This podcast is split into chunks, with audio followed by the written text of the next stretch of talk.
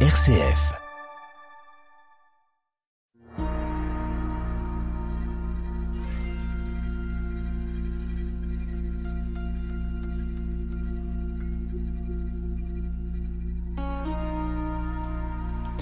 C'est un cycle d'émissions dédié à Origène que nous avons entrepris il y a deux semaines désormais, que l'on peut déjà réécouter sur rcf.fr. Et nous poursuivons aujourd'hui, ça sera peut-être l'émission un peu plus technique de notre série de quatre émissions, mais c'est important, nous poursuivons en nous plongeant dans tout le travail d'exégèse biblique qui fait d'Origène le père de l'exégèse. À l'écoute des pères, l'émission GRCF sur les pères de l'Église avec Jean Charmois, orthodoxe. Interroge ton père et il t'instruira, tes anciens et ils te répondront. Livre du Deutéronome, chapitre 32, verset 7. Alors s'il y a bien un père qui nous instruit, Marie-Christine Azel-Massieu, c'est bien Origène avec euh, toute cette lecture croisée de la Bible que nous avons euh, évoquée la, la, semaine dernière. Il y a toute une méthode en fait qui se met en place avec Origène et qui est vraiment novatrice. Alors je mettrai tout de suite nos auditeurs à l'aise Bien sûr, on utilise le terme d'exégèse, mais le terme d'exégèse, ça signifie les différentes euh, interprétations de la Bible, les différentes lectures, dirait-on en termes modernes, vous mhm. voyez, effectivement qu'on peut donner de la Bible et qui nous permettent de pénétrer plus avant dans le texte. Et là-dedans, Origène a vraiment été euh, innovant. Il a été totalement innovant. Bien sûr, il y avait des tendances à ne pas rester simplement à ce qu'on appelle la lettre du texte. Mhm. Vous avez des exemples magnifiques, y compris chez Saint Paul déjà, chez Saint Jean. Mais il est manifeste qu'il a donné leur lettre de noblesse véritablement à ces techniques de lecture. Et là, on peut avoir plein d'exemples parce que Origène l'a montré à ses élèves, puisqu'il avait des élèves, de façon systématique. C'est-à-dire, par exemple, il lisait un texte de la Bible, un petit passage, et puis il le commentait selon le mode littéral, c'est-à-dire en disant ce que ça nous dit. Puis ensuite, il passait à ce que l'on appellera, alors selon les époques, mode euh, spirituel. Origène est très attaché au mot spirituel parce qu'il oppose en fait la lecture qu'il dit corporelle mhm. À la lecture spirituelle. Donc la lecture corporelle, c'est la lecture littérale, vous voyez. Et aujourd'hui, cette lecture spirituelle, on peut l'appeler aussi, bien sûr, on perçoit dans spirituel esprit, mhm. hein, c'est l'origine du terme, c'est donc une lecture inspirée inspirée par l'Esprit Saint, bien sûr. Donc c'est d'arriver à voir un petit peu plus loin que le texte lui-même. Et puis Origène a d'ailleurs ajouté un troisième niveau en se mettant d'ailleurs aussi au niveau de son auditoire, ce qui est intéressant, donc qu'il appelle morale, mais attention, il ne donne pas des leçons de morale. Il essaye de se mettre à la portée de son auditeur, et nous, donc, de nous, lecteurs, pour évoquer des thématiques qui sont essentielles dans notre relation avec Dieu, dans notre conversion sur le chemin de Dieu. Mhm. que ce soit très concret finalement, que ça s'applique à notre vie de foi. exactement. Mhm. Et c'est très intéressant. Alors, l'aspect moral ou l'aspect spirituel peut-être en deuxième ou en troisième position, il les mmh, mmh. intervertit selon les cas, mais il donne des exemples très simples. Alors, je vais essayer de vous donner un exemple très simple en partant d'un texte de la Genèse que je ne vais pas vous lire parce que ça prendrait trop de temps, mais je vous invite à le lire et puis vous connaissez un petit peu. Mmh. C'est l'histoire de l'arche de Noé. On connaît un petit peu. Donc je pense que tout le monde voit à quoi je fais allusion. Vous pouvez le lire intégralement en lisant dans la Genèse le chapitre 6 jusqu'au chapitre 9. Mais ça se lit facilement, puis vous avez déjà des éléments là-dessus. Alors par rapport à ça, Origène commence en suivant d'ailleurs aussi des gens qui sont de type martionniste, c'est-à-dire effectivement, nous avons vu ça lorsque mon collègue Jean Charmois vous a parlé d'Irénée. Quelqu'un qui veut se concentrer vraiment sur des lectures littérales de la mhm. Bible. Et il y avait autant d'origine un certain appel, comme le mot appel, hein, euh, verbe appel plus exactement, puisqu'il y a deux LES à la fin, qui, lui, veut le piéger en quelque sorte sur ses lectures. Et il lui dit, mais Comment peut-on imaginer une arche dans laquelle pourraient entrer autant d'animaux mhm. Vous êtes peut-être posé cette question. Et je pense qu'effectivement, on se la pose quelquefois en se disant ça n'est pas possible d'en rester. C'est une belle histoire, mais... Euh, voilà, hmm. exactement. Alors c'est très bien pour Origène, justement, pour démontrer au-delà de tout ça. Alors il commence par essayer d'entrer un petit peu dans le jeu d'appel, parce qu'il est très adroit, et il dit qu'en largeur, en profondeur, etc., il y avait ce qu'il fallait pour accueillir de très très nombreux animaux, que d'autre part, il insiste, il y avait trois étages.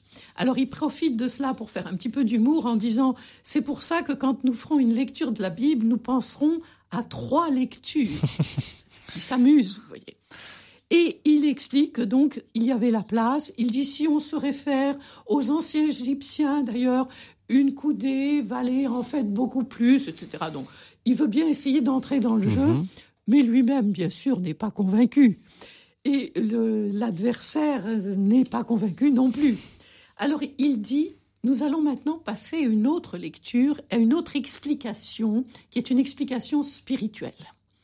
Et il demande à son lecteur de prier, ce qui est très frappant. Quand on est en train de lire Origène, on découvre ces temps de prière. Mais ses élèves faisaient la même chose. C'est pour ça que finalement, il les entraînait dans un parcours mmh. extraordinaire. Il dit, par exemple, Prions d'abord maintenant celui qui seul peut ôter le voile dans la lecture de l'Ancien Testament. Et tentons de chercher quel genre d'édification spirituelle contient aussi cette magnifique construction de l'arche. Mmh. Alors ceci, vous voyez, c'est vraiment le temps de transition où il se met en quelque sorte à l'écoute de l'Esprit Sous le regard de Dieu. Hmm. À l'écoute de sa très grande culture, c'est indéniable, mais en même temps, il va effectivement réfléchir à tout ce qui euh, pose problème et peut obtenir une lecture spirituelle. Hmm. Il dit, par exemple, dans ce texte, il apparaît bien que le Seigneur décrit d'une seule et même façon le déluge qui a précédé et la fin du monde qu'il annonce pour l'avenir. Ainsi donc, comme il fut dit alors à l'antique Noé de faire une arche et d'y introduire avec lui non seulement ses fils et ses proches, mais des animaux de toute espèce, de même, à la consommation des siècles, a-t-il été dit par le Père à notre Noé, qui est véritablement le seul juste, Jésus-Christ, Jésus. bien sûr, le seul parfait, de se faire une arche de bois équarrie et de lui donner des mesures pleines de mystères célestes. C'est ce qui est indiqué dans le psaume où il dit Demande et je te donnerai les nations pour héritage et pour domaine les extrémités de la terre. Donc il fait un parallèle, on peut dire, entre l'arche de Noé et la croix du Christ qui, qui embrasse l'humanité, en fait. Voilà, exactement. Et il va entraîner, d'ailleurs, au-delà de tout cela, tous ceux qui sont actuels à ce moment-là peu fréquentés dans l'Église, c'est-à-dire les païens, les nations. Alors lui, bien sûr, il s'est occupé des, païens beaucoup du fait de sa formation, mais l'Église est encore très hostile par moments et on se retrouve avec euh, des critiques par rapport à ça. Mhm. Donc il ouvre aux païens l'héritage, mhm. très largement, et les domaines de cette prédication de cette découverte, de cette lecture, c'est les extrémités de la terre. Mhm. Donc il repart tout simplement d'ailleurs des invitations de Jésus dans l'épître à Saint Matthieu. Mais vous voyez comme dans la, lettre à Saint Matthieu, mais vous voyez comme c'est riche parce que dans quelques mots, il pose déjà tous les symboles. Et on peut même nous après reprendre ces mots-là et oh les décrypter. Et c'est. Euh, Alors moi je vous les ai un peu explicités. Lui il prend des pages pour vous expliciter cela et bien plus loin que ce que je viens de vous dire. Mhm. C'est pour vous montrer que quand on commence à lire la Bible avec tous les symbolismes possibles, on n'a jamais fini. C'est infini. Mhm. Et alors en plus, on ne fait que des allusions à d'autres textes de la Bible. Ça veut dire qu'on lit, bien sûr, toujours la Bible par la Bible. C'est en lisant la Bible qu'on découvre ce que signifie la Bible. Mhm. Donc une vraie invitation à s'y plonger, à s'y plonger avec Origène, avec aussi ce, cette, euh, cette attention à, à, ce que finalement toute notre humanité soit investie, à la fois le corps, l'intelligence, mais aussi l'âme. Exactement. Alors ce sont des questions d'ailleurs qu'il prend très largement en compte. Nous sommes en monde grec plus en monde hébreu, hein, il faut bien le savoir. Et donc l'âme a reçu à travers les philosophes une autre définition. Et c'est quelque chose qui est effectivement important pour euh, Origène, que de reprendre ces différents éléments. Alors, vous venez de voir déjà qu'il y avait ce qui relève du corps, puisque je vous ai dit que la lecture littérale mhm. nous renvoie au corps, c'est une lecture corporelle. Il y a la lecture qui évoque l'âme, et l'âme, c'est effectivement ce qui nous touche dans notre vie concrète. L'homme est fait d'âme et de corps. Mhm. Mais tout ceci est traversé par l'Esprit, l'Esprit Saint. Et ça correspond donc à la troisième catégorie que vous évoquez, donc l'Esprit. Donc vous voyez, on retrouve dans cette lecture, dite de façon très simple, mais je pense que tout le monde peut saisir ce que ça veut dire, le corps, l'âme et l'esprit, comme on retrouve une lecture corporelle ou littérale, une lecture en relation avec l'âme, c'est qu'il appelle morale, mhm. mais vous voyez que c'est très loin des leçons de morale, et puis d'autre part, en relation avec l'esprit, et c'est la lecture spirituelle. Et ça, Origène l'applique finalement à toute sa lecture de la Bible. Il parcourt la Bible avec cette triple, ce triple niveau de lecture, on pourrait dire. Exactement. Hmm. Et alors, quelque chose, je pense qu'on peut déjà d'ailleurs souligner, parce que cette euh, habitude de lecture diverse va avoir des conséquences ensuite elles aussi très euh, précises et très rigoureuses lorsqu'on va se mettre à parler de la lectio divina, c'est-à-dire la lecture priante de la Bible. je ne m'attarderai pas là-dessus, nous aurons l'occasion de revenir quand nous parlerons du monachisme, bien sûr, mais il est certain que on peut retrouver des repères, vous voyez.